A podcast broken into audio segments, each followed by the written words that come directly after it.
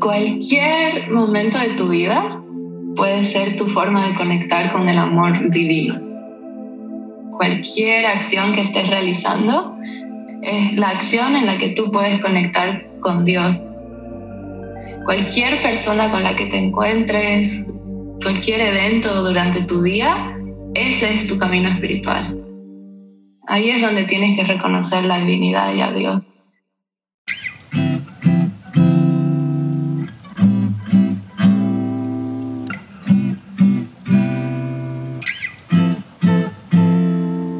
¿Qué tal amigos y amigas que escuchan Equilibrium Podcast? Mi nombre es Luis Muñoz y mi trabajo es conversar con personas valientes, emprendedores, ultra creativos, deportistas de alto nivel y maestros espirituales para que ustedes puedan inspirarse, relajarse y abrir la mente. Si es que es su primera vez acá, Equilibrium es un espacio seguro de conexión íntima que les ayudará a encontrar respuestas, sentirse mejor, especialmente en bajones, e incluso sanar situaciones personales pendientes. Muchas, si no son todas, de nuestras conversaciones son terapéuticas. Estamos en Apple Podcast, en Spotify, en Google Podcast y aquí hay un anuncio hermoso que acabo de colocar el podcast en Facebook. Lo lindo de que pueda estar en Facebook es, en primer lugar, el acceso. Creo que muchas más personas están en constante scrolleo en el Facebook. Y es una manera muy sencilla de que puedan estar, qué sé yo, viendo algunos memes, disfrutando su scrolleo por ahí y al mismo tiempo escuchar un hermoso podcast de Equilibrium. Es muy sencillo, se van a la página de Equilibrium Podcast en Facebook, hay una pestañita que dice podcast, entran al episodio que quieren, están toditos. Una belleza, gracias por eso Facebook. Recomiendo también que escuchen el podcast mientras limpian la casa, caminan o trotan, tal vez en el auto, alternativamente a la música. Y algo bien interesante o, algo tal vez a marcar acá es que como en Bolivia no tendemos a tener distancias muy largas, si es que están escuchando de Bolivia, eh, un podcast de una hora puede ser algo largo, ¿no?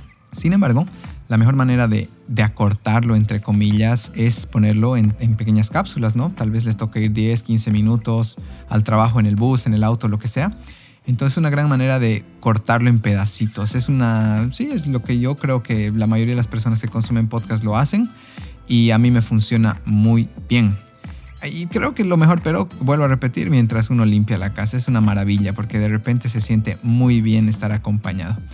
Antes de presentar a mi siguiente invitada, quiero adelantarles que mi micrófono no quiso conectar para la entrevista. Eh, Alfie tuvo que hacer maravillas para darle la mejor calidad posible y bueno, como es un genio, lo logró. Y yo sé que ustedes nos comprenden y además, además, además, además, que el contenido que van a escuchar hoy es súper, súper bueno. O sea que nada de la calidad de mi micrófono va a importar. El día de hoy les presento a Kaliani Dasi. Kali es fundadora de Casa Bhakti en Santa Cruz. Es practicante de yoga desde hace 11 años y en este tiempo ha vivido en distintos monasterios, aprendiendo de diferentes grandes maestros sobre la realización del ser. Kali es sin duda una de las practicantes más disciplinadas y hábiles de yoga en Bolivia, además que su casita Bhakti es uno de los pocos lugares donde se practica el yoga de la devoción una práctica que podría devolverles la confianza en la vida. Es una maravilla. Una perspectiva propia de esta entrevista es que cada uno debe encontrar la manera de conocerse más, de iluminarse. Y no necesariamente es a través del yoga, aunque yo les digo que el yoga es el camino corto, entre comillas, camino corto entre comillas. Porque el yoga va a lograr trabajar esa energía sutil, esos estancamientos energéticos en su cuerpo de una manera muy, muy amorosa y por muchos caminos, ya sea a través del hatha, a través de bhakti, a través de karma yoga. Todos estos términos, ni se preocupen de entender el todo, los van a entender en esta maravillosa entrevista. ¿De qué hablamos? ¿De dónde viene el nombre Kaliana Dasi? Yo sé que cualquier persona que piense Kaliana Dasi, ¿de dónde? ¿Qué es este nombre? Pues aquí lo explica. ¿Cómo son sus papás? Esto es súper importante para la construcción de Kali. Algo que repito y se han dado cuenta en equilibrio es saber de dónde vienen las personas y también de alguna manera honrar de dónde venimos. Creo que muchas personas que vienen a los proyectos, al club de lectura o al coaching o a lo que sea o al yoga, en algún punto sienten que una desconexión con los papás. Entonces, para mí es muy importante que en estos episodios se den cuenta de cuán importante es reconocer de dónde venimos. Otro tema grande que hemos tocado, obviamente, porque empezó a practicar yoga, una historia súper no esperada, experiencias viviendo en monasterios en Bariloche y las Bahamas, cómo nació Casa Bhakti y lecciones importantes que aprendió de su expareja. Por favor, tomen mucha, mucha atención a esta parte, que hemos tenido el privilegio de que Cali nos pueda contar la historia desde adentro. Y sin duda alguna es algo que podría estar en común entre todos nosotros, ese tema de pareja. Esto es súper, súper importante. Obviamente hay muchísimo más en esta entrevista. No le doy más vueltas con ustedes, Kaliani Dasi. Bueno, Kaliani, bienvenida a Equilibrium Podcast. Gracias por ser, como te decía antes, nuestra primera invitada del 2022. Qué presión, ¿no? Qué presión. Más bien eres yogini. Gracias, muy feliz de estar aquí.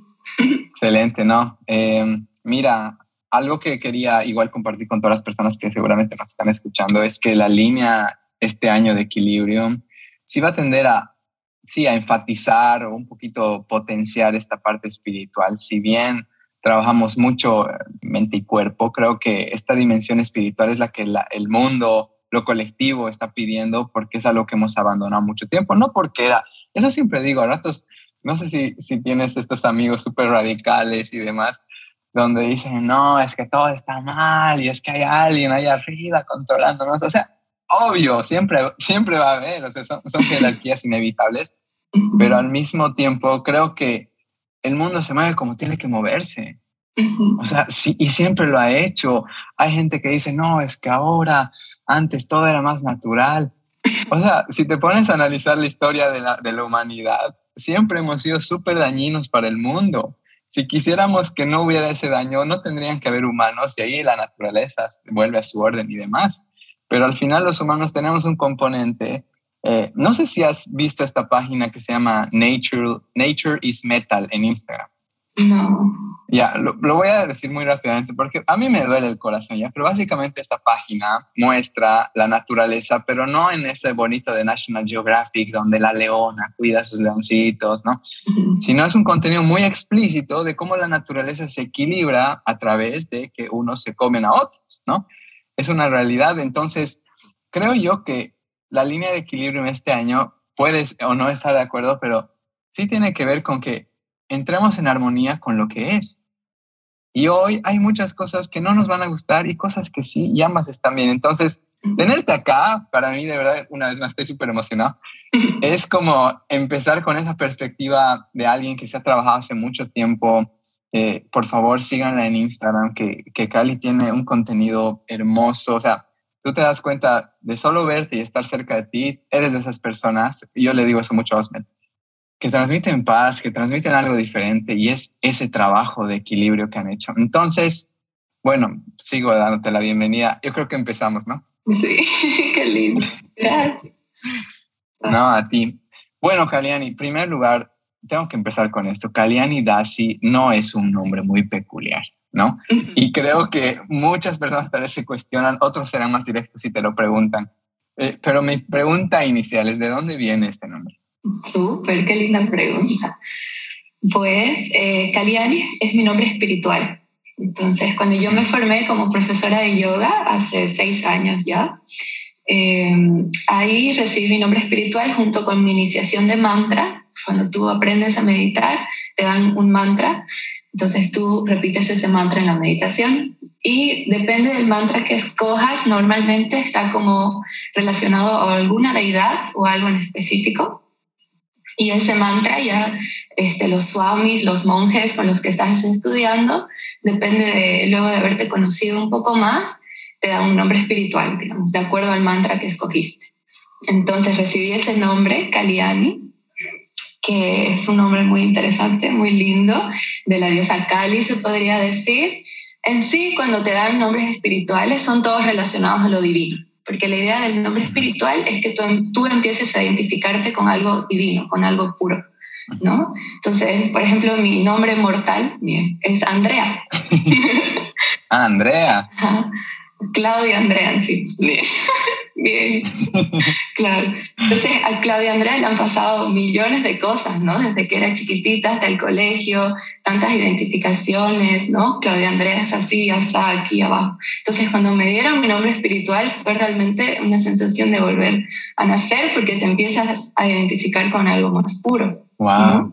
Algo que no tiene un pasado, que como una hoja nueva, totalmente limpio, ¿no? Entonces, eh, de ahí viene. Y Kalyani, y luego la parte Dasi, ese es como el apellido espiritual.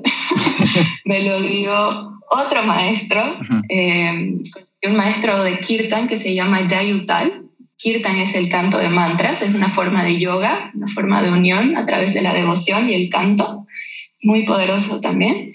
Y él, eh, como que fue mi primer maestro de Kirtan, simplemente conectamos desde que nos conocimos.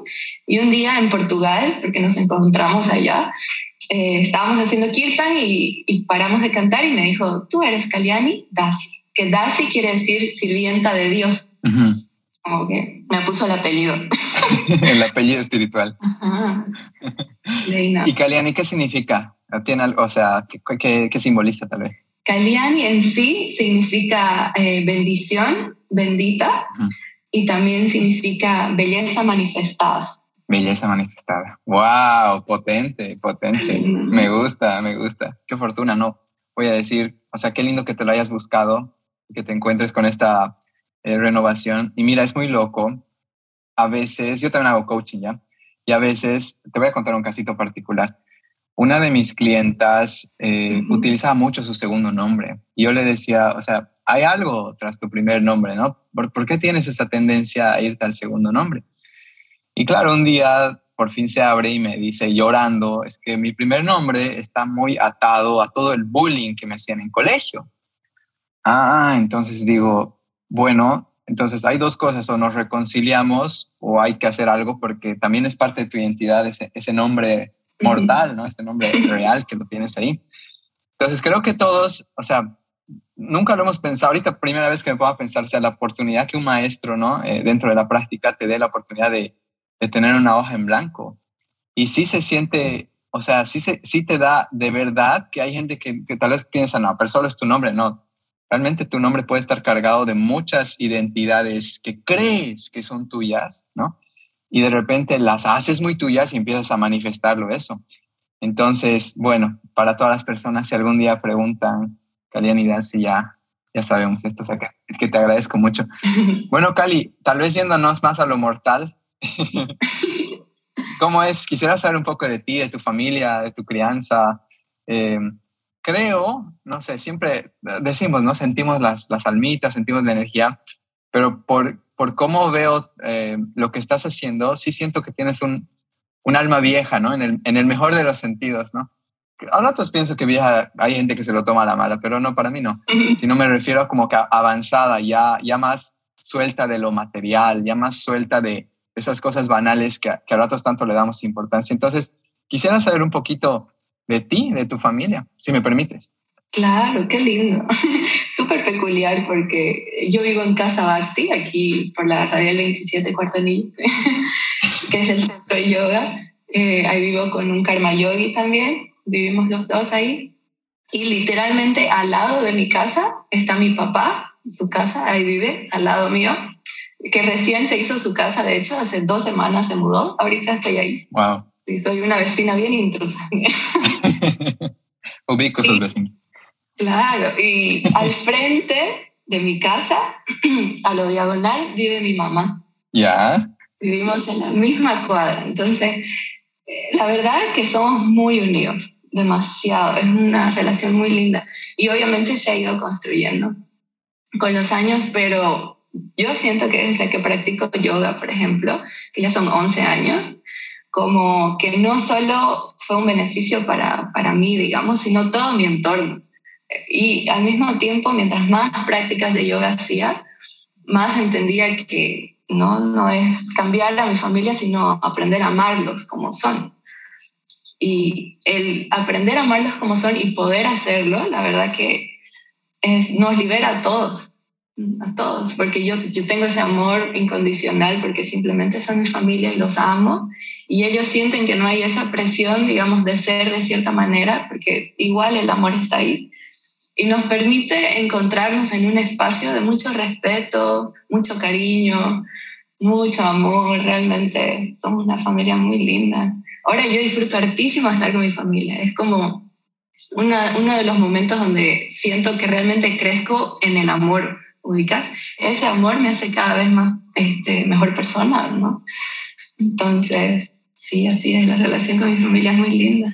Sabes, me, me, encanta que menciones este tema de disfrutar a la familia. Es algo que yo he luchado muchísimo, mucho tiempo igual, porque eh, yo creo que he caído en esta, vamos a decir, en esta idea de que la independencia, ¿no? Es alejarte completamente de tu familia y soltarlos completamente y demás, pero igual sé que eres gran seguidora de, de Ramdas eh, me acuerdo que cuando vi el documental, que todo, no me acuerdo cómo es en español, supongo que es todos estamos yendo a casa, algo así, eh, que habla mucho de la, todos nos estamos acompañando a casa, algo así, em, que habla de la dependencia sana, ¿no?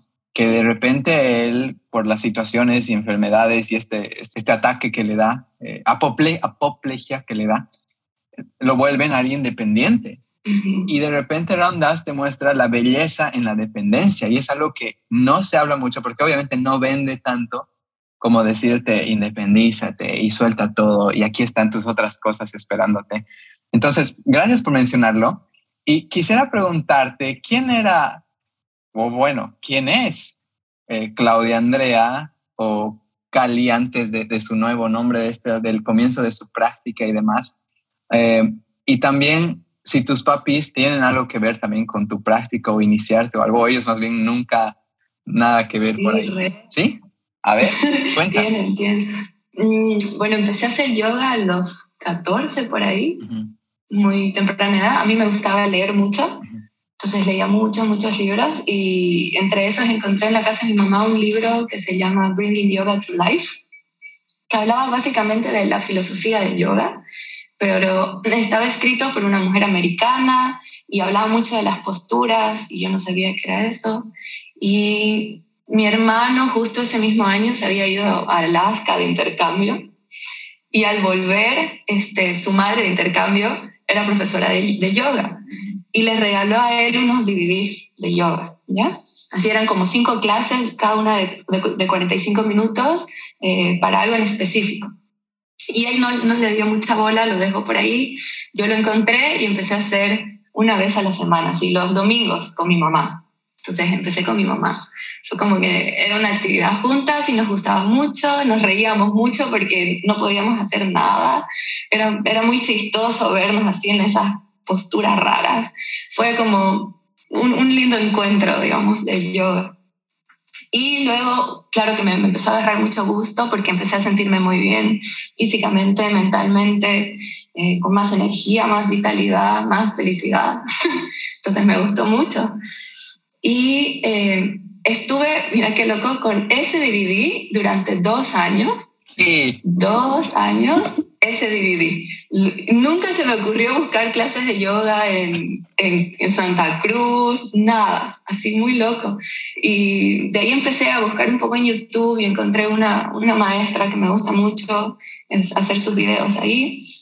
Pero la verdad nunca busqué así comunidad, digamos, ¿no? Hasta que un día le dije a mi papá si no quería ir al parque a hacer yoga porque yo de tanto ver estos DVDs ya me aprendí de memoria la secuencia, ¿ya? Y me acuerdo que incluso en el momento que, que, las hacía sola tenía como que la voz del maestro en mi cabeza, así, muy loco. Y entonces mi papá me dijo, bueno, fuimos al parque, hicimos la clase, que siempre al final hay como un relax final, te quedas en silencio un ratito. Termina y me mira mi papá y me dice, tú tienes que ser profesora de yoga. Y yo, bueno, de una. ya. Y entonces se dio todo como que era el 2015, justo salí del, del colegio, me gradué del colegio, el 2015. Y se supone que yo tenía que irme a estudiar a Francia, iba a estudiar arte. Aprendí francés dos años, así re intensivo ya teníamos todo, me habían aceptado, pasé el examen así con 51.1 creo, así, raspando, pero pasé. Y bueno, tenía que esperar como seis meses o más antes de irme.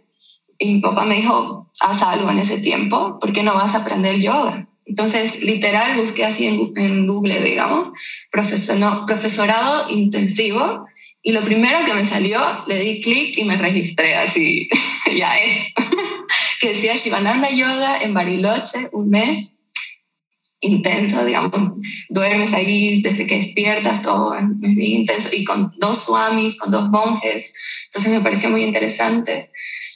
De ahí fui, hice mi profesorado y al volver le dije, papi, ya no quiero nada, solo quiero dedicarme al yoga. Y mi papá así, no, ¿por qué te mando?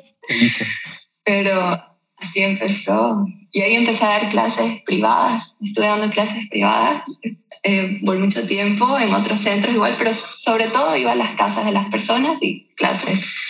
Después este, me fui a hacer mi segundo profesorado, el avanzado, a las Bahamas, a un monasterio. Wow. Sí, es un monasterio increíble que cualquier persona puede ir a hacer karma yoga si están interesados, hacer servicio en un monasterio, todos pueden ir. Bueno, pero fui allá y allá conocí al que es mi exnovio, así re yogi también. Y cuando volví a Bolivia le dije a mi papá, estoy enamorada, y él era de, de Arizona, re lejos. Y yo así, me quiero ir, quiero estar con él. Y mi padre me dice, ay, justo que te iba a decir que quería construirte un centro de yoga. Justo. O sea, como para que no me vaya, ubica, sí. Maravillosa jugada, papá. Claro, ¿no? Y obviamente me quedé y dijimos con este novio, bueno, entonces empezamos una vida aquí en Bolivia, digamos. Vino, pero obviamente no funcionó, pero me dejó muchas cosas lindas, la verdad que ha sido un gran maestro también para mí.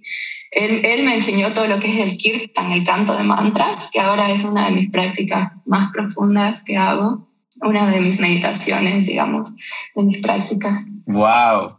Me, has, lanzado todo para que tenga mil preguntas más de lo que ya tenía.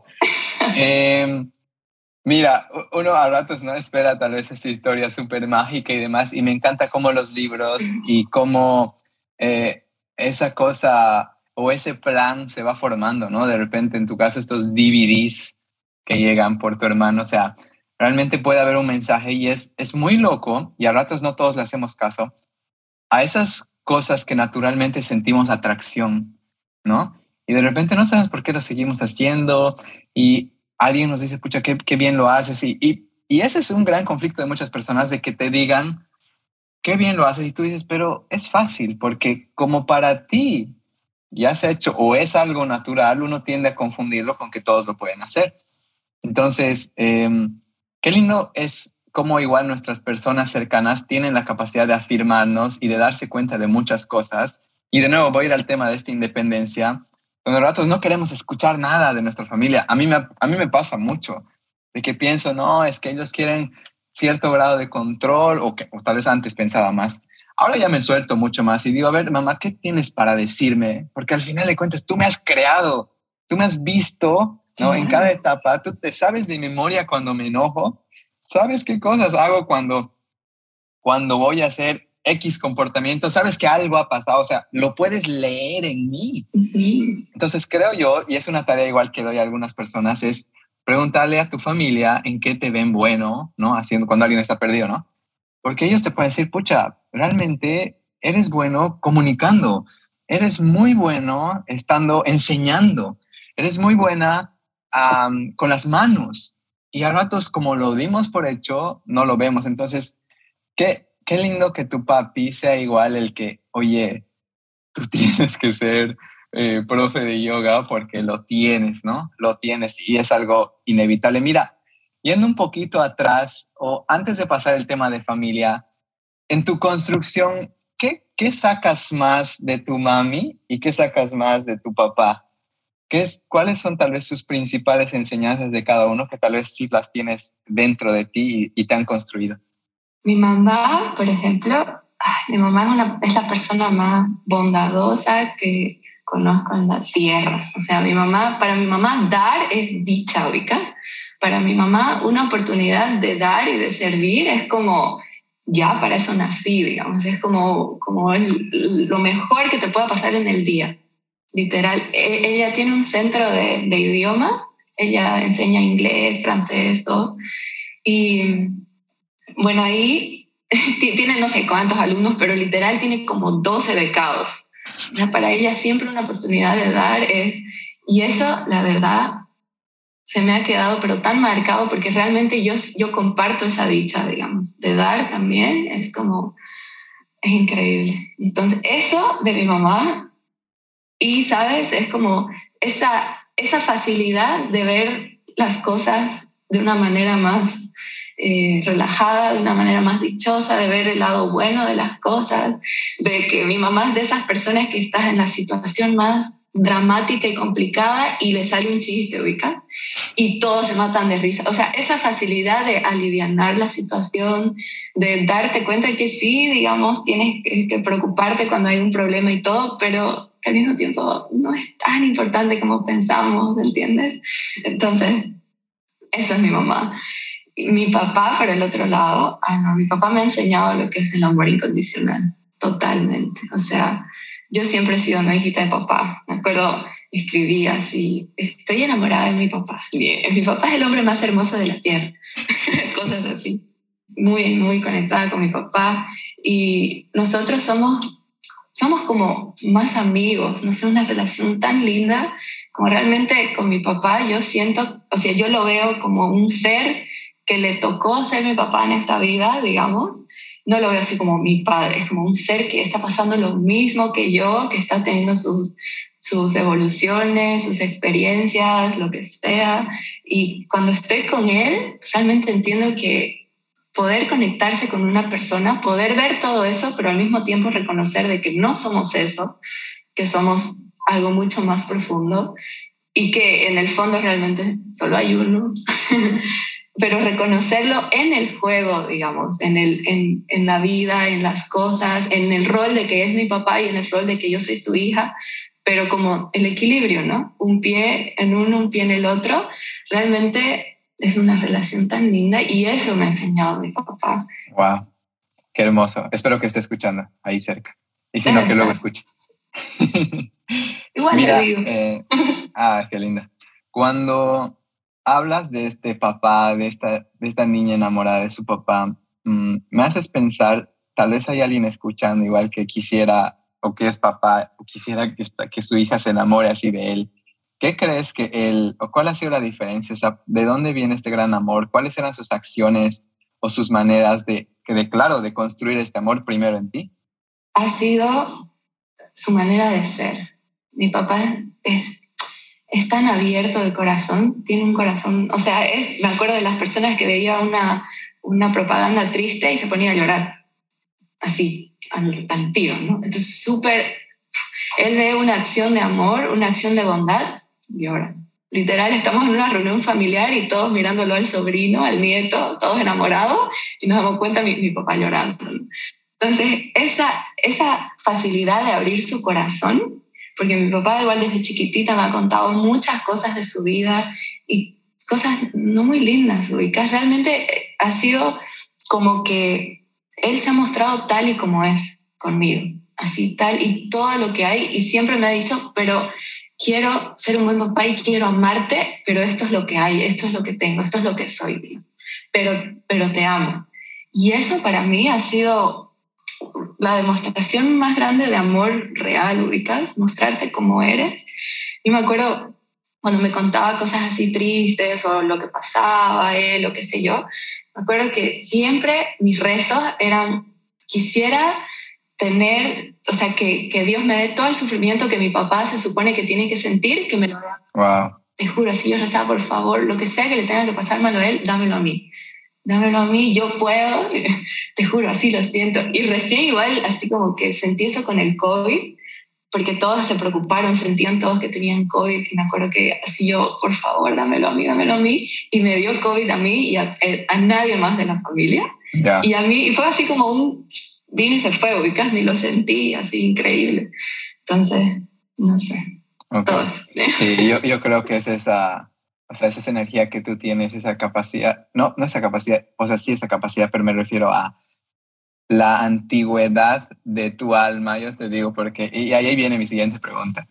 O sea, una niña igual de 14 años aún así no es tan común, ¿no? Que de repente empiece a decir, bueno, aunque sea con su mamá, aunque sea una actividad entre dos, que empiece a practicar. O sea, hoy en día creo que las cosas están cambiando harto, ¿no?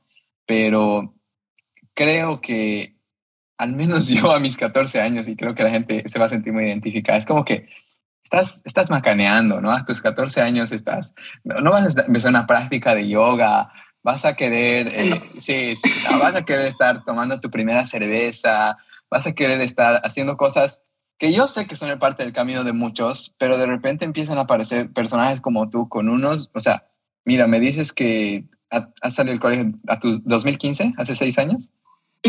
O sea, tienes más o menos 23, 24. 24. 24, o sea, de verdad que me sorprende tú y mi última invitada, que fue Cami Morató, igual una niña de, de 20 años que está empezando a editar en Photoshop y su arte y, y cómo te habla de películas antiguas yo digo, oye, el mundo está cambiando. Y sabes que me han dicho, igual no sé si te han compartido este dato, que hay muchos niños y muchos bebés ahora que ya no quieren comer carne, ¿ya? Sí, o sea, a mí me ha sorprendido de que, claro, hay un despertar, bueno, has debido escuchar que esto del famoso, la famosa era de acuario y demás, y que es lo colectivo, y que nos estamos dando cuenta de muchas cosas, la comida a base de plantas y el veganismo como nunca están, se están volviendo, ¿no? Tendencias.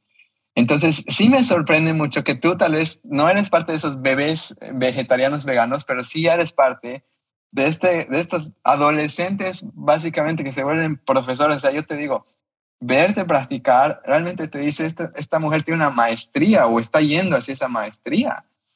Y creo yo que es súper lindo estar en esta época donde hay un jalón entre las redes sociales, y el verte súper cool y al mismo tiempo la publicidad, que son expertos. ahorita estoy haciendo un curso de publicidad y demás de marketing y digo, o sea, básicamente saben todo para atraer nuestra atención. O sea, son unos genios que antes que nosotros, que creemos que tenemos cierto control, al final somos el producto. bueno, voy a, voy a volver al tema. cuando empiezas, cuando vas a Bariloche, si no me equivoco, a tu primer profesorado, ¿Qué te encuentras principalmente? ¿Con qué? Yo sé que también la práctica de yoga es de muchos despertares y de muchos enfrentarse a. ¿no? ¿Con qué te encuentras tú a nivel tal vez personal? ¿Qué cosas son las primeras cosas que te toca tal vez trascender, quemar en esa, en ese, bueno, en ese profesorado de yoga intensivo? Bueno, desde, desde muy chiquitita era bien peculiar. Cuando, bueno, me pasaron una serie de cosas, y, como por ejemplo a los, a los siete años, eh, me acuerdo clarito como que pensar mucho en la muerte, porque tenía, siempre, siempre tenía muchos animalitos y se morían, los perritos. Y bueno, y la cosa es que como que estaba en, en, contacto mucho con la muerte, digamos, y pensaba en eso. Y me acuerdo que hacía alrededor de siete años algo que hacía mucho era en, mi cuarto apagaba todas las luces, metía, me metía debajo de la cama, ponía mis manos así y, decía, ya me morí, digamos, ya, ¿qué va a pasar? ¿Qué sucede? ¿No? Me quedaba así.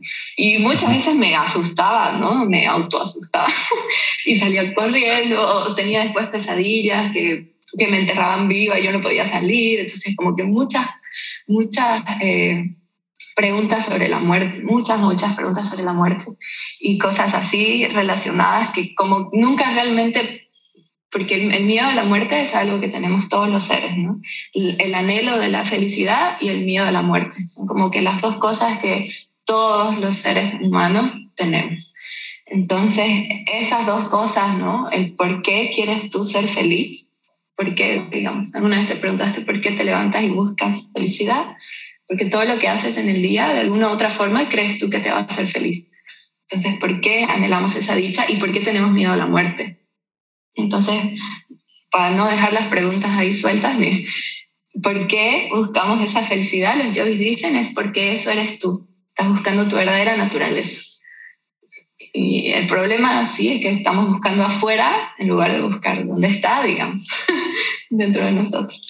Bueno, pero cuando hice mi, profesorado ahí en Bariloche, em, como que fue la primera vez que sentí este alivio de, de alguna forma, saber estas respuestas, porque puedes, puedes tener mucho conocimiento intelectual, leer mucho, aprenderte muchas cosas, pero hay, una, hay un tipo de sabiduría que va mucho más allá del intelecto. Esta sabiduría está conectada con tu corazón espiritual, digamos, con si simplemente sabes, simplemente estás en paz, ¿ubicas? No, no necesitas tener una ecuación intelectual para, para estar en paz, simplemente estás en paz. Entonces, esta sabiduría como que la sentí por primera vez o me conecté con esa sabiduría en, esta, en este profesorado, porque todos los temas que vimos, el Bhagavad Gita es un libro muy importante en mi vida, todo lo que es la filosofía Vedanta, que es la filosofía no dual, de que somos uno, eh, todas las prácticas en sí del yoga, todo eso como que me hizo estos dos temas de la muerte y de, y de la felicidad, digamos, como que por primera vez sentí que ya la sabía, digamos, que ya no, no tenía que seguir buscando. Wow. Cuando hablas de la muerte hoy, ¿cómo la entiendes o cómo, cómo la ves? ¿Cuál es tu perspectiva? Como es interesante, es como, me, me, emociona la verdad. Siento que es como, aquí voy, bien, algo así. Los brazos arriba. Sí, o sea, eh, Ramdas, por ejemplo, dice que morir es como quitarse un zapato apretado como, uff, ah. ubicas, te vas. Entonces, ahí mi papá saludando. Un saludo a tu papá.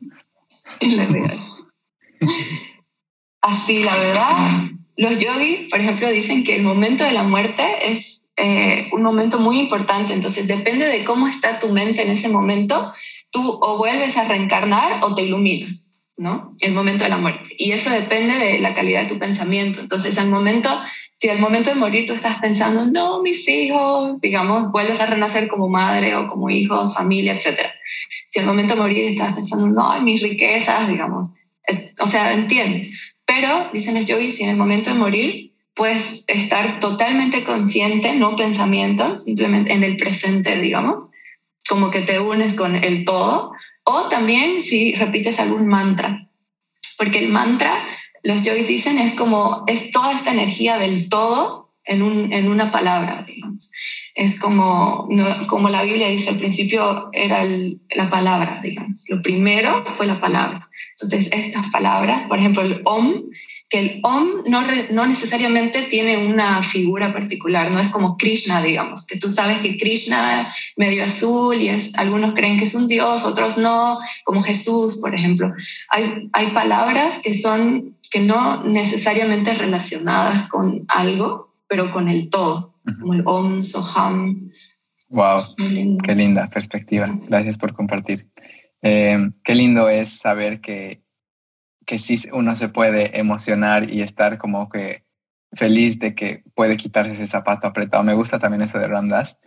Y en el, en, leímos hace poco en el club de lectura, hemos leído el Aprender a silenciar la mente de Osho, ¿ya? Y sabes que a Osho le encanta contar pues muchas historias y demás y explicarte cosas justamente de, este estilo en historias. Y hay una historia igual de, si no me equivoco, era un, igual un maestro, un gran maestro que estaba enfermo y que sus discípulos te decían, ya maestro, o sea, descansa, ¿no? Como ya viendo su hora. Y él decía, no, tengo que seguir caminando porque quiero que la, si la muerte me va a agarrar, quiero que sea consciente. Y hay, ¿no? Hay una gran eh, me acuerdo el otro día hablando con mi hermano, y yo cuando me muera decía, quiero, espero estar dormidito y que me pase, dice, ¿no? Así no, no voy a estar como que ansioso, nervioso. Y yo le decía, no sé, le digo, porque quizás tal vez, como, como tú dices, ¿no? Ese es un momento importante igual. Es un momento de paso. Es un momento, así como el nacimiento tiene toda una incidencia en quién eres y en tu vida, yo creo, como tú dices, ahorita me has, me has, confirmado igual que el siguiente capítulo, tu muerte también es como que otro momento con mucha incidencia en lo que viene, ¿no?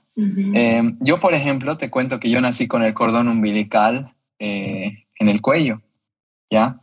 Y claro, o sea, no sabes cómo eso me ha... O sea, yo creo que gracias a eso igual practico yoga, porque algo que me dijo una, una terapeuta, me dijo, las personas que nacen con el, con el cordón en el cuello están en mucho contacto con la muerte desde el principio de su vida. Entonces pareciera que el mundo ya de por sí, o sea, imagínate, tú estás, ah, ya voy a salir y y sientes que te estás asfixiando, ¿no? Y de repente dices, el mundo no es seguro, era que me quede, ¿no? Y yo te digo, Cali, yo tengo una relación muy extrema de amar la vida y a ratos decir, ay, no, esta, esta ansiedad y demás, los ataques de pánico que mucho tiempo he sufrido, em, y de hecho son parte de mi impulso o, mis, o el detonante tal vez a mi práctica. Ya lo que dice igual Ramdas me dice, dice, el sufrimiento es la lija espiritual, ¿no? Y es verdad, o sea, hasta que no tengas que sentir mucho o estés muy acomplejado o conflictuado contigo mismo, no te vas a acercar y ese ha sido mi caso, al, menos ese ha sido mi caso. Entonces, yo creo que este tema de la espiritualidad, que a ratos es como que, como no tiene una, algunos dicen, ¿no? No, no tiene una base muy intelectual o muy científica, no puedo entenderlo. Pero es que no se puede entender porque la mente no está hecha para entenderlo, ¿no? Y eso es algo que hoy en día cuesta mucho eh, que alguien lo acepte, ¿no? Necesita muchas pruebas. Entonces creo yo que este camino que tú has elegido y que yo estoy también, tal vez no estoy aún donde quisiera estar, estoy en eso, pero sí creo que es el necesario para llegar a ese punto donde todos vamos a llegar, que es el momento de nuestra muerte. Sí, dicen los yogis que el amor a Dios y el miedo a la muerte son lo mismo porque tú reconoces el absoluto, lo más, la verdad absoluta, digamos. Qué lindo. Estar en presencia de la muerte es estar en presencia de la verdad. Hermoso, gracias. saltando, ah, no, antes de saltar, cuando piensas en Bariloche, ¿hay alguna charla, alguna frase de estos swamis o de estos maestros que se te queda grabada y dices, uff, sí, esto ha sido como que gran parte de, de mi camino? En ese momento creo que fue tú no eres tu cuerpo, pero realmente, realmente lo entendí. porque podemos decir, ¿no? O sea, porque tú dices, claro, yo sé que no soy mi cuerpo, pero ay, tengo muchísima hambre o estoy muy cansado y te identificas con ese cuerpo que está cansado todavía. O sea, realmente no entiendes, no eres tu cuerpo, ¿no? Entonces ahí eso fue lo que, lo que entendí, porque experimento, o sea, para realmente entender algo tiene que ser intelectualmente y experimentado, ¿entiendes? Entonces, eso para mí fue. Tú no eres tu cuerpo. Ok, cuando vamos a viajar ahora al monasterio en las Bahamas, ¿correcto? ok, cuando vas a las Bahamas, ¿qué nuevas cosas se incluyen en ti? ¿Qué nuevas enseñanzas, eh, prácticas crees que son súper importantes que hoy son parte de ese desarrollo que tienes? la filosofía Vedanta ha sido para mí, eh, como hace rato no decías que sí, el, o sea, llega a cierto punto donde la mente racional ya no puede ir, ¿no? Entonces, pero hay, hay algo que se llama Jnana Yoga, que es el yoga del conocimiento, donde es como tratar de vencer a la mente con la mente, como se podría entender como ponerle demasiada información a la computadora hasta que hace ti y se apaga, digamos. Algo así. Entonces, como que racionalmente empiezas a entenderlo todo hasta que puedes ir más allá de la mente, digamos.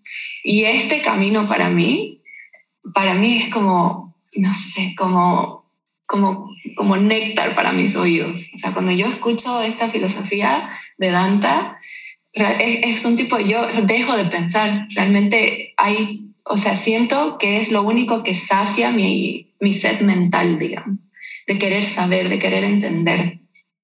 Y es, es muy divino, la verdad. Son, vienen de textos que son súper antiguos de la India, los textos más antiguos que hay están en sánscrito. Mm. Y de la manera que estos monjes también te lo comparten, o sea, porque ¿Cómo tú realmente puedes compartir estas enseñanzas? Simplemente con tu propio ser. Tú solamente puedes compartir lo que eres. Entonces, realmente compartirlo, digamos. Y cuando, cuando tú escuchas estas cosas de, de unos swamis y monjes que realmente reflejan eso, es tan poderoso, mm. tan poderoso que es como que te contagias de ese, de ese conocimiento, como que algo despierta en ti y, y ahora es como, no puedo parar, adicta a, la filosofía Vedanta, me fascina. Y como, por ejemplo, como base así inicial, la filosofía Vedanta responde cuatro preguntas. ¿Quién soy yo? ¿Qué es esta realidad? Quién o qué es Dios y cuál es la relación entre estas tres. Y dicen, si tú logras responder la primera, ¿quién soy yo? Las otras se responden solas. Qué belleza. Es hermoso. Entonces, iba, o sea, wow, muy completo. Cuando piensas en esos monjes y swamis y en esta energía, en este ser que te transmiten, ¿hay alguna en especial, algún momento que dices, eh, sí, wow, o sea, cuando empezó a hablar de cierto tema o a compartir de, de X tema, realmente resonó en mí? ¿Hay algo que tal vez nos puedas compartir para llevarnos un poquito más a las Bahamas? Las Bahamas sería, a ver, también estaba un poco distraída porque ahí lo conocí a mi exnovio. Era mi compañero de curso. Entonces ahí, pucha, re distraída. Caray. No, pero, a ver, por ejemplo, uno de, de las Bahamas, precisamente, estoy tratando de pensar. Es que es tanto, es así como, ¿dónde empiezo? Pero creo, creo que estabas muy, muy distraída. No, sí, puede ser. que no escuchen tus maestros, que no escuchen este podcast. No, que no escuchen, no. Y de hecho sigo estudiando con este mismo Swami. Bueno, con este monje, digamos. A ver, una de las cosas, por ejemplo, que realmente definió algo mucho en mí fue eh, de la manera en que combinan ellos la devoción y el conocimiento. Entonces, ¿por qué no? Este, tendemos mucho a separar, por ejemplo, los, el budismo se lo ve como bien racional, limpio, nítido, esto es aquí, aquí, aquí, no hay corazón espiritual, nada de eso, simplemente purifica tu mente, libérate, punto, ¿no? Y luego está así como el otro extremo, eh, todo lo que es el kirtan, el canto de mantras, la devoción, las flores, todas las imágenes que para algunas personas como que hay no, total aversión, digamos, hacia eso. O sea, y entender que un verdadero ñani, por ejemplo, un, verdadero este, sabio y un verdadero devoto, una persona que realizó a Dios, por ejemplo, son uno y el mismo. Mm. Y, de la manera que me lo explicaron, o sea, fue como que lo mismo con lo de tú, no, tú no eres tu cuerpo, realmente lo, lo entendí, digamos, realmente lo experimenté. Entonces ellos dicen, por ejemplo, que la devoción es la madre del conocimiento. Y es tan grande, pero una, una, enseñanza con la que realmente puedes vivir toda tu vida, digamos. Porque mientras más tienes devoción, más entiendes. Y mientras más entiendes, tienes más devoción y hasta que se funden, digamos. Wow. Es muy lindo. Sabes, em, hablando de la devoción, yo hace poco estuve en un curso de Tantra con un profe argentino y justo le hablé de mis ataques de pánico, ¿no? Le hablé de, de esa ansiedad y él me dijo, pucha, qué buenísimo que has estado con ataques de pánico. Y yo fue, ¿qué? Así como, ¿cómo me vas a responder? Qué buenísimo. ¿Alguna vez has tenido un ataque de pánico? Pero básicamente él decía, ¿te das cuenta? O sea, me dice, el ataque de pánico es, es tus ganas de ser tú. Es una explosión de autenticidad y como está tan encapsulado, porque debe haber un ego ahí que está, que se ha trabajado y que quiere cuidar esa estructura, eh, no estás pudiendo liberarlo. Entonces, eh, ahí me recomendó meditación dinámica de Osho, que es algo que es una bomba, ¿no? Que si alguien no lo ha practicado, este tipo de meditaciones catárticas, eh, alguien que está muy cargado, es una, uno termina casi, uno literalmente termina sudado, a veces llorando, pero completamente relajado. Entonces, em, creo que este, y bueno, lo voy a casar igual con una cosa que me dijo. Me dijo tú me dijo, tú ya practicas yoga, me dice. Yo sí le digo, ¿qué practicas? Yo le digo, hatha. Ah, ya, mira, generalmente dice, lo que pasa es que muchos practicantes de hatha, eh, y en especial dice, me ha dicho, ¿no? Los gringos, me dice, los gringos se van muy a la estética, o muchos, no todos, pero muchos se van a la estética y dice, estos no necesitan hatha, porque te das cuenta en su, en su, en su composición corporal, ¿no? En su constitución corporal, ellos ya son delgados, ellos no necesitan tanto la parte física, ellos necesitan bhakti, me dice. Tienen que irse un poco más al bhakti, al karma, yoga y demás, porque en realidad, obviamente, pueden complementarlo con hatha, eso no está mal, pero sí o sí, y me dijo ahí, tú necesitas bhakti, me dicho, porque no hay devoción en ti, no hay confianza en la vida. Yo, así fue como que penetró en mí diciéndome una de mis verdades, que claro, ¿qué está diciendo la ansiedad? ¿Qué está diciendo la depresión o estas enfermedades mentales? No todas, pero sí muchas. Es que no confías. Hay una mucha mente trabajando porque no confías, quieres controlar demasiado. Y en eso, pues, como tu cuerpo es una bolsa de químicos, la, la fábrica mejor de químicos del mundo dice, ok, entonces aquí van los químicos que te van a llevar a esos estados, ¿no? Entonces, algo que, que, claro, y también para mí ha sido muy, muy eh, atractivo cuando vi Casa Bhakti, cuando vi tu práctica y cuando vi que cantabas y el kirtan y la devoción que la tienen tan marcada, dije, wow, o sea, ellos deben ser de los primeros, tal vez hay más, me equivoco, lo siento si alguien escucha esto y dice, no, ya había, pero ustedes al menos son los que están exponiendo algo que no es tan común practicar en estas, eh, en estas ramas eh, como son del yoga y demás, porque sí es verdad que también la ola ha llegado con hatha principalmente, ¿no? Que es eh, las asanas, la respiración y demás, que son maravillosas, eso no hay duda, pero sí ya estamos en el punto donde integrar la devoción en tu vida puede ser un nuevo capítulo, un nuevo capítulo. Yo estoy en esa búsqueda y por eso te digo que te voy a visitar allá, porque sí quiero que sea parte de mi, sí, parte de mi camino, parte de mi práctica, parte de mi, de mi, mi misma sanación, porque en algún nivel sí puedo admitir que hay una desconfianza en la vida. Wow, qué lindo. Sí, sí, gracias por, gracias por hacerlo. O sea, de verdad que nos inspiran igual a, a otras personas que estamos en esa necesidad y búsqueda. O sea que te agradezco mucho. Mira, para ir casi, eh, tengo unas últimas preguntas que ahora son las nuevas de equilibrio, va a ser la primera. Em, ¿Estás bien de tiempo, correcto? Sí, Excelente. Quería preguntarte justamente de Casa Bhakti. Mm. Uy, no, no, no. Ahora que estamos en confianza, tengo una pregunta más. Has hablado de, este novio que es casi un gran maestro y demás. Y, sabes, te noto tan, tan relajada cuando puedes hablar de él, eh, de hablar prácticamente de un ex. ¿Cuáles son las perspectivas tuyas en esta, en esta ruptura, en este entendimiento que, que no iba y demás? O sea, ¿qué has aprendido acá? Ha, sido, ha, ha sido una de las experiencias más profundas de mi vida, porque nos casamos espiritualmente Tuvimos una ceremonia y nuestro casamiento duró un mes. Porque, bueno, o sea, en resumen, así fue demasiado en general. Nos conocimos en las Bahamas, ambos profesores de yoga, canto, meditación, así todo, ah, muy arriba, digamos, mucho éxtasis. Eh, así de, de, sentimientos, digamos, no, no de mucho éxtasis, de éxtasis normal, sino de emoción. Tranquila, se ha entendido. Ah, ya, muy bien.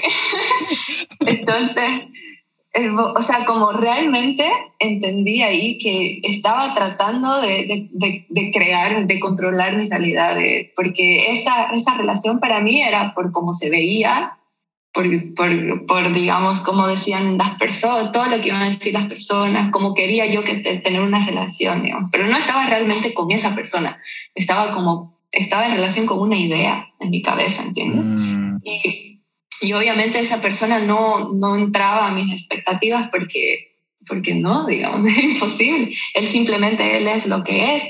Entonces, como que yo no, no quería aceptar eso y estoy segura que era para él también lo mismo.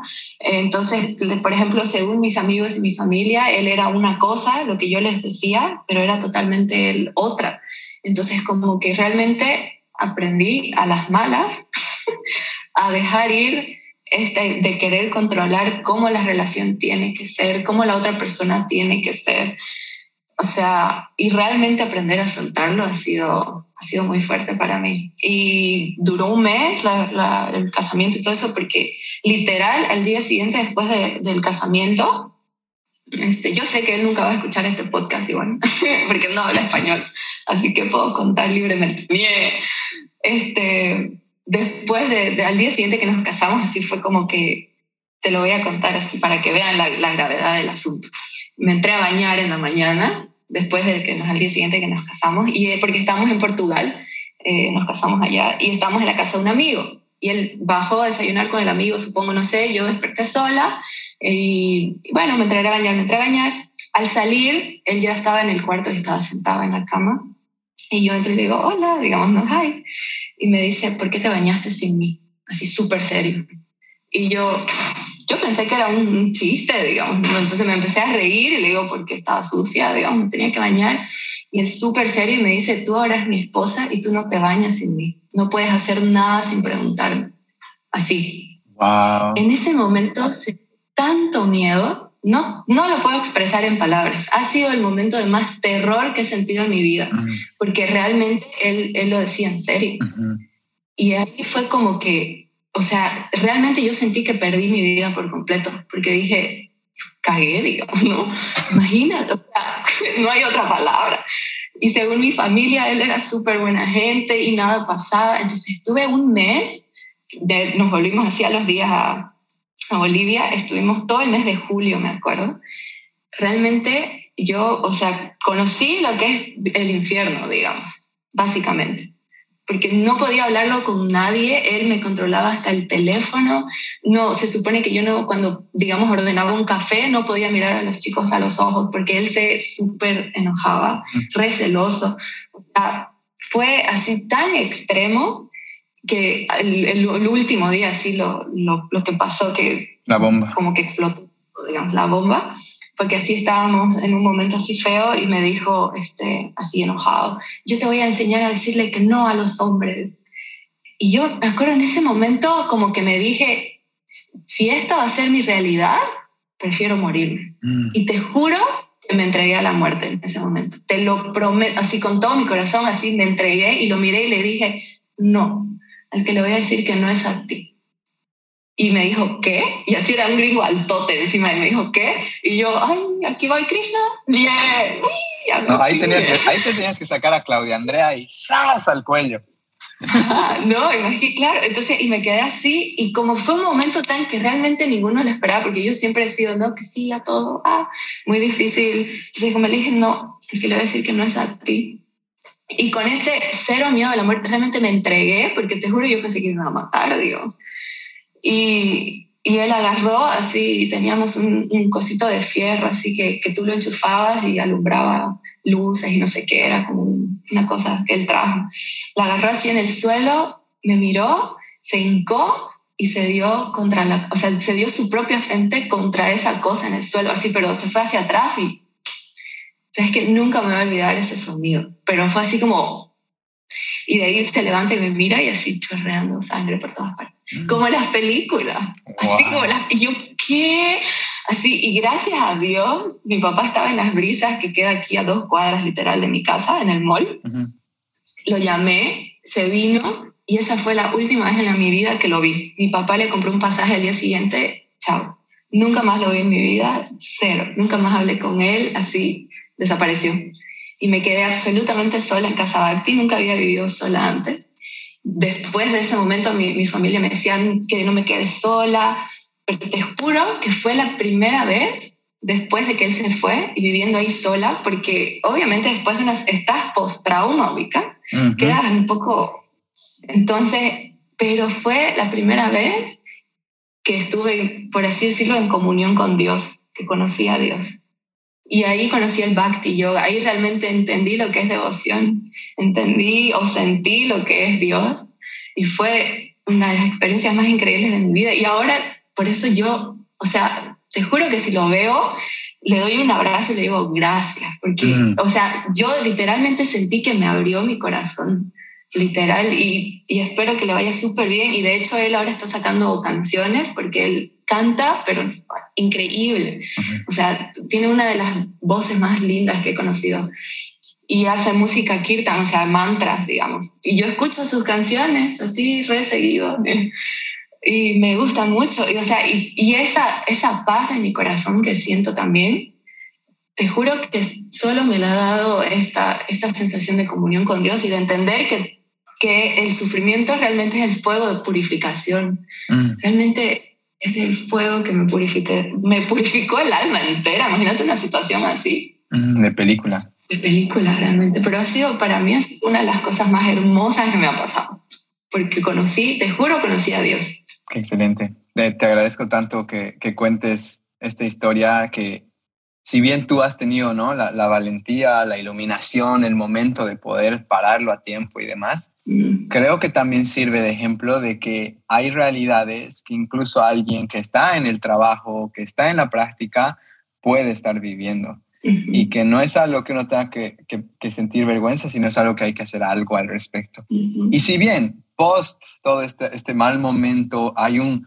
siempre hay un regalo, hay, hay, hay de, de, las cenizas algo van a ser, eh, creo que está bien también eh, estar atento al otro lado, ¿no? A ese lado donde, donde te das cuenta de cosas, ¿no? Donde están esas famosas red, esas red flags que hablan ahora que son tan populares, que es decir, ¿no? O sea, yo tampoco lo, lo juzgo ni nada, ni, ni, pienso que es una persona mal, sino que es alguien que también se estaba trabajando y él ha descubierto algo gigante en él, ¿no? Un ego posesivo, un ego inseguro, ¿no? Eh, donde gracias a la vida, a la divinidad, no, no pasó a mayores, tal vez, ¿no? no pasó a mayores. Un mes. Exacto, que solo fue un mes y que te liberas. Y al mismo tiempo, ¿no? El regalo, o sea, el regalo tal vez es Casa Bhakti, ¿no? El regalo es Casa Bhakti y... Y me enseñó a tocar armonio y a cantar. Para mí ahora cantar es como, es mi salvación, ubicas, es mi... ¡Wow! Exacto, dentro del conflicto o el post uno puede ver también con otros ojos, porque quedarte en los ojos del rencor, quedarte en los ojos del, del dolor y demás, te estanca. Pero cuando puedes ver el ángulo del regalo, o sea, yo te digo, equilibrio mi cocha hike, ahorita que son mis proyectos, así como son tu, tu amorcito, tu casa Bhakti, vienen después de momentos bien duros para mí. Son regalos que logré verlos a tiempo. Entonces, nada, nada, Cali, gracias. Gracias ah, por contarnos gracias a él también, porque no hay por qué tampoco eh, resentirse ni nada, sino aprender y, también al final, eh, me acuerdo una vez, esta frase me nació después de sentirme, después de equivocarme terriblemente en algo y dije, ¿cómo deseo perdón? Y dije, perdonamos a otros porque también algún día vamos a querer ese mismo perdón. Entonces, Gracias por mostrarnos ese perdón que le tienes y, al final esa, esa lección. Y mira, la siguiente pregunta era Casa Bhakti. O sea, mi intuición ahorita está como dos antenitas que sabían por dónde ir. Y te pregunto, eh, bueno, el origen de Casa Bhakti ya lo sabemos, pero ¿cuál es el concepto? ¿Cuáles son las ideas? Tal vez alguien está escuchando en Santa Cruz o en Cochabamba y dice, tengo que irme a dar una vuelta, pero ¿qué está pasando en Casa Bhakti? Bueno, empezó como un centro de yoga, digamos, donde había la sala, un cuarto que supuestamente era para masajes, dos baños y dos duchas. Se supone que nadie iba a vivir ahí, que simplemente era un centro de yoga. Cuando se terminó la semana, yo me fui a vivir al cuarto de masaje. no, tenía, no tenía cocina, me iba, como mi mamá vive al frente, me iba donde mi mamá a comer todo, digamos, o sea, muy chistoso dormía en el piso, así en un colchón, tenía un mini fridge, digamos, para cualquier cosa, ¿no? para no morirme tampoco. Y, o sea, empezó así, realmente se fue construyendo solo. Eh, realmente entendí con Casabacti el proceso de la paciencia, porque yo los primeros meses, el primer año en sí, fue realmente como una tortuga, digamos, muy lento. Y muchas veces me levantaba a las 7 de la mañana, limpiaba la sala, esperaba a mis alumnos, nadie venía. Muchas veces. Y decir, ok, hago yo mi práctica, no vino nadie. Y tu, tuve la bendición de que, y eso que al principio era, todas las clases eran a base de aporte voluntario, tuve la bendición de que nunca me ha faltado comida, digamos, de que siempre puedo pagar las cosas tal vez viviendo así una vida súper simple, pero, pero ha sido una bendición. Y ahora lo que es Casabacti es más como una comunidad. Siempre me gustó la idea del karma yoga, por ejemplo, es algo donde tú vas a un centro de yoga o un monasterio y haces servicio karma yoga, que quiere decir que simplemente haces lo que te pidan, limpiar, cocinar, barrer, lo que sea que haya por hacer. Tú haces eso y a cambio te dan casa, comida y estudio, ¿no? Y el yoga y todo.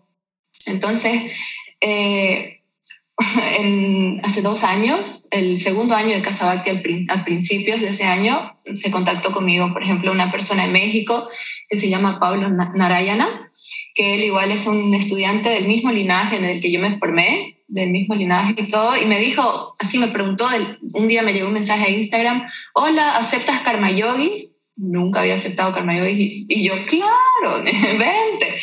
Entonces, obvio, todo obvio, claro. Y me dijo, bueno, me mandas las formas para llenar y que no, no hay formas, ya vení nomás. ¿no? Entonces se vino, estuvo un mes conmigo y ahí me encantó la idea de que vengan personas así a hacer karma yoga y desde entonces he recibido mucha gente por semanas, por meses. Ahora tengo un karma yogi que vive hace un año y poco más conmigo, que se llama Bernardo, que él ha pasado de ser mi karma yogi a mi amigo, a mi novio, después de nuevo amigo, después de nuevo karma yoga, estamos por ahí. estamos viendo. Pero una, estamos bien. Una relación muy linda, muy abierta, muy sincera, como que nosotros nos sentimos como si fuéramos hermanos así de toda la vida, por ejemplo, pero que obviamente hay, hay otras químicas, entonces como que estamos descubriendo igual ese lado, qué, qué quiere decir eso, entonces es, muy lindo.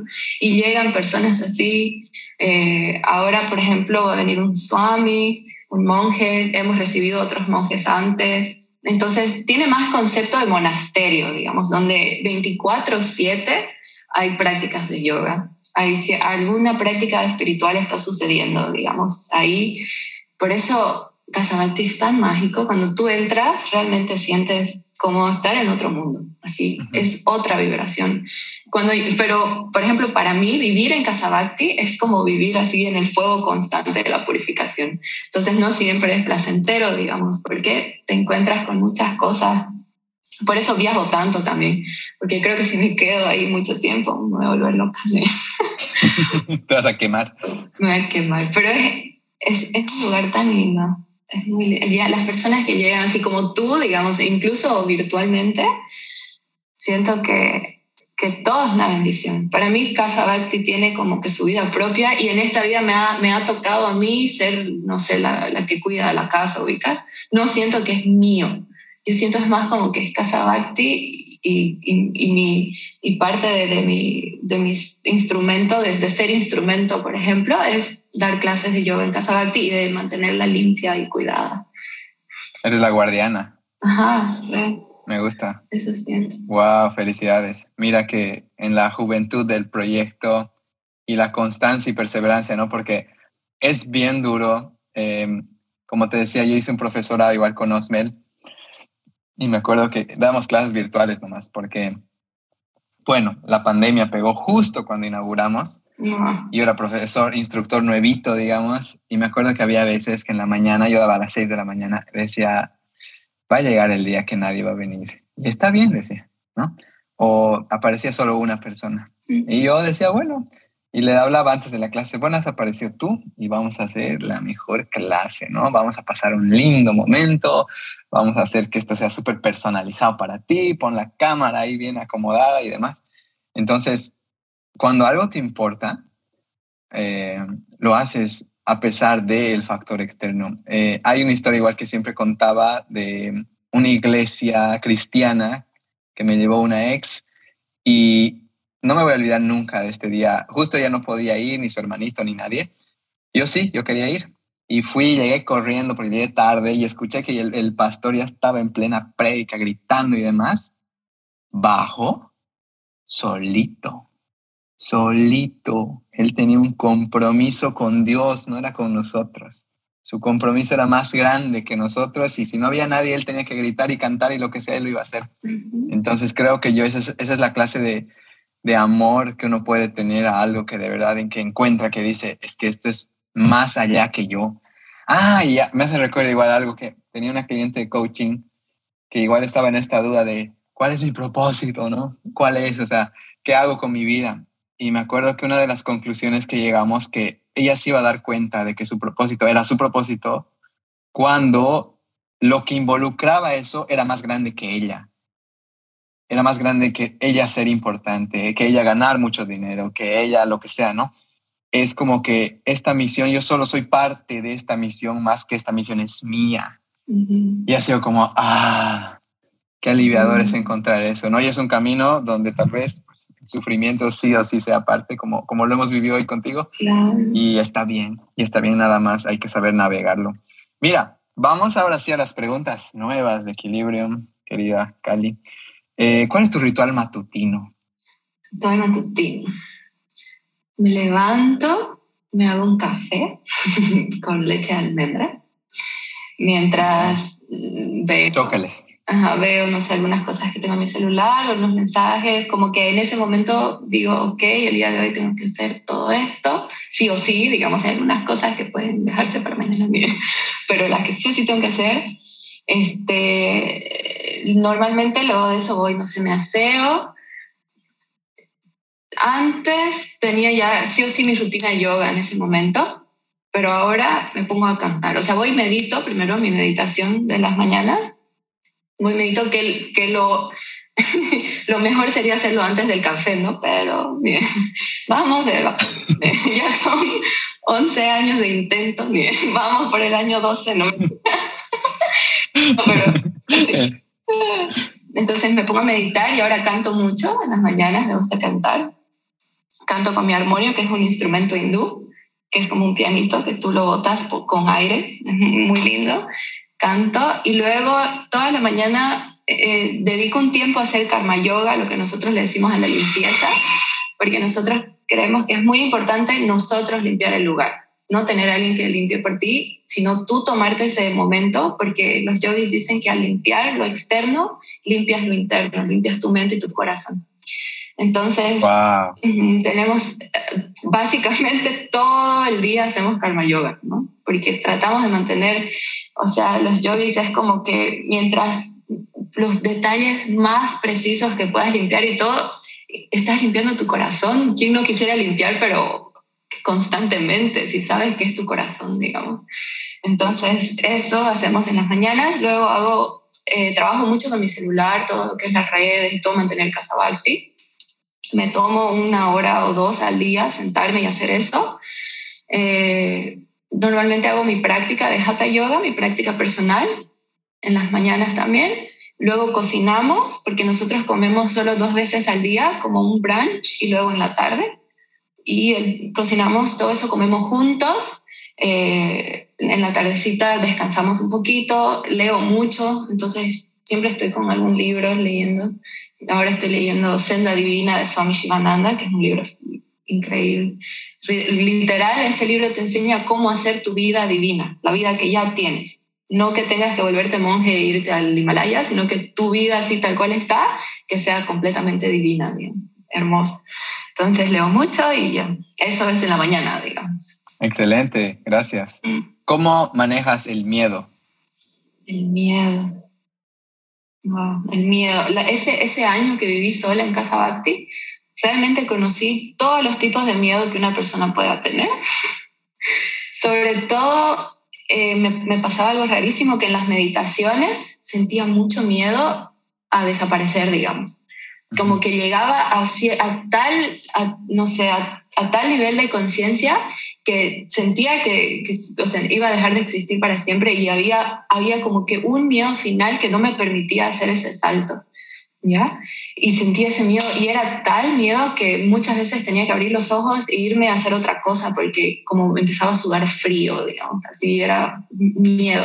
Hasta que un día me quedé sentada porque me daba miedo abrirlos, o sea, mantener mis ojos cerrados, la oscuridad, todo. Empecé a sentir tanto miedo así en general. Y dije ese día, no me, no me voy a levantar, no voy a hacer nada al, respecto, al respecto. Y realmente, o sea, dejé que el miedo sea hasta tal punto que solo existía el miedo, ni siquiera yo ya existía, solo existía el miedo. Y te juro que nunca, al mismo tiempo, nunca me había sentido tan libre. Porque yo, Caliani, digamos, por un momento dejé de existir, digamos, y solo, o sea, esa, esa presencia de esa, esa sensación, ese miedo, como te decía, el miedo a la muerte es otro amor a Dios, lo sentí de la misma forma que cuando sentí ese amor a Dios por primera vez, sentí la misma liberación cuando simplemente dejé que el miedo sea. Fue increíble. Wow. y nunca más sentí miedo. Ok, ahí está la receta, gente todos los que están escuchando. Tremendo. Ahí está el reto, ¿no? Estar listo para zambullirte en él, zambullirte absolutamente. Wow, gracias. siguiendo con nuestras preguntas lindas, ¿alguna página de Instagram que te inspira? Seguramente muchas, pero ¿alguna que quieras compartir? La tuya. La tuya. Re propaganda. Es la de, la de Ramdas, Baba Ramdas. Yo diría, sí. Ay, amo a Ramdas con todo mi corazón. Ha sido uno de mis más grandes maestros, la verdad. Hermoso, hermoso. Así que, sí. Excelente. Baba Ramdas. Lo, vamos a, lo vamos a tener en tus recursos, que estamos trabajando, tener página web muy pronto. Yo sé que lo he prometido y es como tú decías, no, vamos por un año más. Este año lo logramos, la página web. sí. Este año eh, tú vas a meditar antes de tu café y yo voy a tener página web. Ya. ¿Lo ves? Ya, de uno. ok. ¿Hay algún proyecto, algún taller, algo que quieras que la gente se entere, aprovechando también de que vas a llegar a personas, em, no sé, compartir? Sé libre, tienes micrófono. Sí, eso está genial, muchísimas gracias. El año pasado hice la primera formación de profesores en Casa Bhakti. Formé 12 maravillosos profesores junto a un monje, Swami Kashi, que él vino precisamente para ayudarme a esto. Entonces, y este año tenemos el segundo, segundo profesorado de yoga en junio, que dura un mes, un mes entero y es tan completo, vemos desde filosofía Vedanta, Bhagavad Gita, entonces sí vas a salir sabiendo una clase completa, absolutamente todo lo que tienes que saber de la clase Hatha Yoga Series Rishikesh, que es una específica. Vas a salir, o sea, siendo capaz de dar clases de yoga, de auto hacer tu práctica todos los días, vas a saber qué posturas, cómo hay todo, digamos. Pero al mismo tiempo yo digo que es, este mes es más como, como una experiencia espiritual, digamos. O sea, no necesariamente tienes que querer ser profesor de yoga. Simplemente si quieres tener un mes, porque la idea es que los, los, los, que van a ser profesores hagan todo el mes de junio yoga, para que tú veas realmente cómo se siente hacer todos los días el cambio que vas a tener en tu mente, en tu corazón, en todos los aspectos de tu vida, y que salgan con todas esas herramientas para su vida normal, digamos. Entonces quisiera invitarlos a, a todos, los que quieran. A ver, a ver si yo más me puedo animar a ese mes intensivo. Sería sí, lindo. Por favor. Sería lindo, o sea, me estoy antojando. Y aparte que me estás, estás llamando en invierno y sé que Santa Cruz es más calientito. O sea que claro. puede ser una buena excusa para alejarme un poco de eso. Sí, y, viene eh, ahora este profesorado, lo voy a hacer con Pablo Narayana, que es este chico que vino, el primer Karma Yogi que vino a Casabacti. Él ha vivido en muchos monasterios, muchos años. Él es un practicante igual súper avanzado. Él enseña el Bhagavad Gita de una de las formas más hermosas que he escuchado. O sea, él es un wow. Sí, es wow realmente. Entonces, tener la oportunidad también de enseñar junto a él es increíble.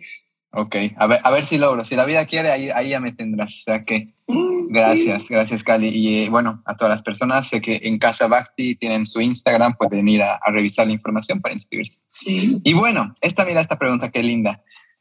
Quisiera que le des un consejo a tu versión joven, tal vez voy a decir cuando está iniciando su práctica de yoga, podría ser esta Cali de hoy que le dé un consejo más bien a esta Cali que está empezando este, este casamiento espiritual. ¿A cuál quisieras ir y darle un consejo o una, alguna, unas cuantas palabras de sabiduría? ¿Cuáles serían? Wow. Le diría así lo que te espera. así, le harías. Sacudirías tu mano. Sí, no. Le, bueno, tal vez a la Caliani que está empezando el yoga, no, no, nada, porque ya está re bien, ¿no? Está, y la verdad que esa época ha sido muy linda. ¿no? La haría así nomás, con los deditos para arriba. Ah. Genial, continúa. Pero sí a la Caliani después de haber, ah, o antes de tomar el, el, el, profesorado avanzado, antes de conocerlo, mi exnovio y todo eso, porque después de ese año ha sido loquísimo todo, ¿no? Entonces, creo que le diría, no importa, no importa qué esté ocurriendo en este momento, en cualquier momento, de verdad no importa, lo único que tienes que hacer tú es aquietar tu mente y abrir tu corazón. No importa qué te esté ocurriendo, lleva tu energía a aquietar tu mente, purifica tu propia mente y abre tu corazón. Aprende a amar. Listo. Eso le diría. Y lo que te espera luego le diría. Lo que te espera. Come mejor, toma menos café este, y nos vemos bien. no sé qué Nos en unos años. Sobrevivirás, no te preocupes. Sobrevivirás. Sí, va a estar muy bien. Eso, eso. Bueno, Cali, ah, finalizamos con esto. En base a toda tu experiencia, estos 11 años de práctica, estas subidas, bajadas, aprendizajes, zambullidas en miedo. Mira, es, es, chistoso, ¿no? Te estoy diciendo como si tuvieras 60 años, pero yo creo que has vivido tantas cosas lindas, tantas cosas de aprendizaje que, que está súper decir, ¿cuál crees que son ese mensaje breve que quisieras dejar a las personas que te han escuchado hoy? ¿Qué, qué es importante hoy para ti? Mm, que cualquier momento de tu vida puede ser tu forma de conectar con el amor divino. Cualquier acción que estés realizando es la acción en la que tú puedes conectar con Dios, digamos. Cualquier persona con la que te encuentres, cualquier evento durante tu día, ese es tu camino espiritual. Ahí es donde tienes que reconocer la divinidad y a Dios. En este momento, digamos. Wow, hermosa, hermosas palabras. Gracias, Cali. Gracias. Espero que hayas disfrutado la entrevista, las preguntas. Eh, yo lo he disfrutado muchísimo. Creo que eres alguien que además de, de, bueno, de toda esta iluminación que estás en proceso, estás trabajando y ya se siente muchísimo, eh, eres alguien súper divertida, súper cool y demás y, y, se ha sentido muy, muy cómodo hacer, ha, sido, ha fluido totalmente, es casi una hora y media que estamos aquí charlando y se ha sentido un, un chasquido de dedos, o sea que espero que hayas disfrutado igual. Muchas gracias. Sí, yo ya dije, si no me va bien como profe de yoga, me hago comediante. comediante espiritual. Es un, es un, gran camino, es un gran camino. Sí, hacer reír. Viste que le preguntaron al Papa Francisco, por ejemplo, en lo peor de la pandemia, ¿qué son dos cosas que, que tú pedirías a Dios por la humanidad en este momento? Y él dijo que desarrollen compasión y sentido del humor. ¿Viste? no dijo que se acaben enfermedades, que, o sea, que desarrollen compasión, empatía con todos los seres y sentido del humor. Y sabes, es verdad que igual Sadhguru trabaja mucho con esto, no, no sé si sí, esa Sadhguru, yo lo amo, lo amo, lo amo igual. Eh, y o Sri Sri Ravi Shankar, que es el, el gurú del arte de vivir, igual son personas que siempre te hacen reír, porque la risa es una de las cosas más lindas y hermosas. Dime justo me acuerdo una historia de él que le preguntaron por qué Sri, Sri, Sri, tres veces Sri, y él, y él respondió, porque dos es muy poco. es un genio ese. Y su carita, ¿no? Y, son, y tienen carita de niños estos, ¿no? Logran, es como que logran retornar a esa esencia donde el niño al final no se toma muy en serio la vida, se ríe si alguien se cae, obviamente si no es muy grave, eh, no, no, o, te di, o, un niño igual, o sea, no, no, sé si, a mí me ha pasado, ya voy a, voy a ser vulnerable antes de acabar esta entrevista ya, pero me acuerdo que una vez estaba en la piscina en Santa Cruz, justamente en el Bugambillas, yo feliz de la vida, antes de que mi percepción de mí mismo cambie, porque aquí viene, viene una niña chiquitita y me dice, eres feo, me dice. Y yo, ¿qué? ¿No? O sea, digo, los niños no mienten algo ha visto en mí, estoy mal, soy feo. O sea, inicia el trauma en Luis Muñoz por un niño que no tiene ¿no? la vergüenza ni nada de decir eres feo. Ahora, ahora lo entiendo, ¿no? Las, perspectivas de belleza pueden ser muy variables. Ahora ya no me siento feo, em, pero sí, ahora me puedo reír mucho de esas cosas, ¿no? Ahora me puedo reír mucho de, de esas tropezones, de esas Mm, decisiones que he tomado tan no acertadas, porque sufrirlas o quedarte trancado eh, no, no, tiene absoluto sentido. O sea que, de verdad, Cali, gracias por reírte, gracias por tus buenos chistes, gracias por, por, ser tan abierta y, contarnos de ti y, mostrarnos lo que estás haciendo, que, que, creo que va a seguir creciendo y, y sé que, me, bueno, yo quiero ser parte igual de eso, algún rato ya me tocará. Sí, ven, te esperamos con mucho amor.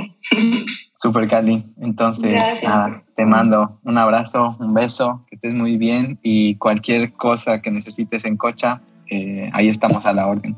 Perfecto, muchas gracias. Mm, qué lindo.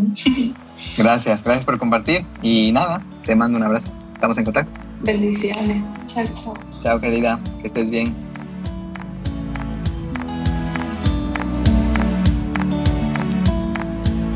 De verdad, muchas gracias por haber escuchado Equilibrium. La manera más fácil e impactante de apoyarnos es suscribiéndose al podcast en Spotify y en Apple Podcast. También nos ayuda mucho que esparzan el mensaje que tenemos compartiendo los episodios con sus amigos y familia en redes sociales. Cualquier manera que elijan para darnos una mano es algo que agradecemos y apreciamos mucho.